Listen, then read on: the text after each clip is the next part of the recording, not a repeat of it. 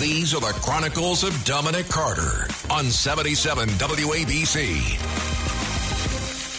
Seems like you always have to go to the bathroom aboard an airplane. Number one, and you pray not number two. I fly a lot and I, I take a water pill. So for me, it's always once the seatbelt sign comes on, you, you start crossing your legs and you start saying, why won't this plane land faster? And then they start circling the airport and you got to stay in your seat, but you got to go urinate. So imagine what it was like on this Delta flight. And I recently flew Delta. Imagine what it was like on this Delta flight from Atlanta to Barcelona.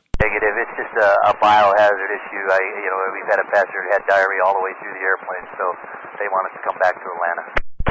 Negative. It's just a, a biohazard issue. I, you know, we've had a passenger who had diarrhea all the way through the airplane, so they want us to come back to Atlanta. Wow. So passengers aboard a diarrhea smeared plane are starting to share their disgusting ordeal.